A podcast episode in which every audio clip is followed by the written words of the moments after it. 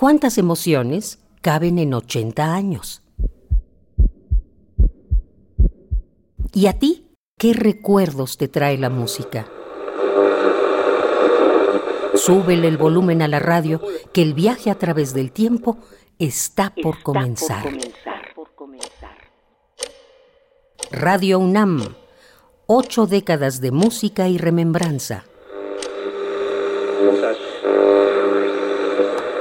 Doctor, necesito curarme, exclamó el mortal. Muy bien, dijo el galeno. Inyéctese la poesía. Mastique dos trociscos de narrativa hágase un suero de celuloide y consuma mucha, pero mucha radio. ¿Cuánta dosis, doctor? La que su cuerpo señale. 1952.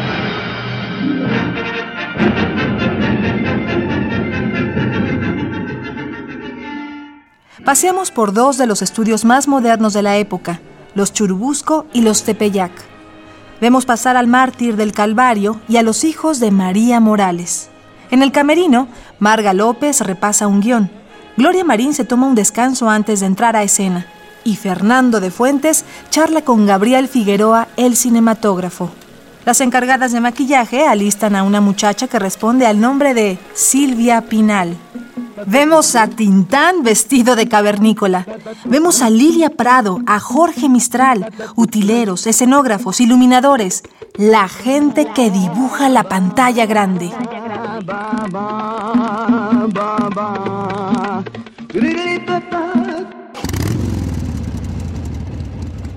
Ernesto Guevara, el Che, inicia sus viajes en motocicleta.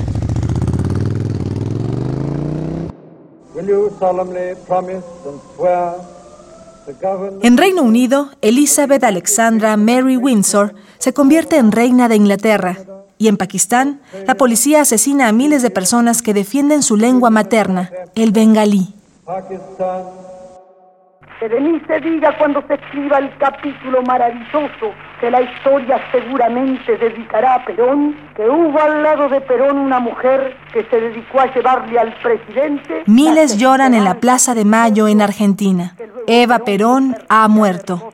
Otros tantos salvan la vida gracias a la vacuna contra la polio.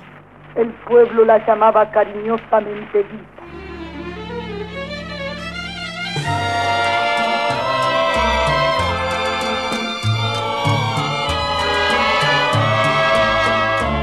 Mientras, el cubano Antonio Machín cantaba Toda una vida, pieza de su compatriota el compositor Osvaldo Farrés. Toda una vida me estaría contigo. No me importa en qué forma, ni dónde, ni cómo, pero junto a ti una vida te estaría mimando, te estaría cuidando como cuido mi vida, que la vivo por ti. En 1952, el dramaturgo Héctor Mendoza colabora en Radio UNAM. Radio UNAM Ocho décadas de música y remembranza, porque la vida se mide en canciones, historias, instantes.